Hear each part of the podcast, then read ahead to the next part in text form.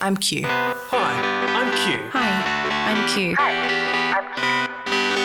That was season one, everyone. And what a journey we've had here at the Meet Q podcast. We've looked at aging, we've thought about affirming gender, dealing with shame, and there's been a fair bit of shame. And we've also engaged in anal breathing and exhale. So, what do you want us to talk about next season? We want to hear from you. We want to think about the topics and we want all of your ideas about what's important for you in the queer community. Let us know at suggestions at meetqpodcast.com. That's suggestions at meetqpodcast.com. Can't wait.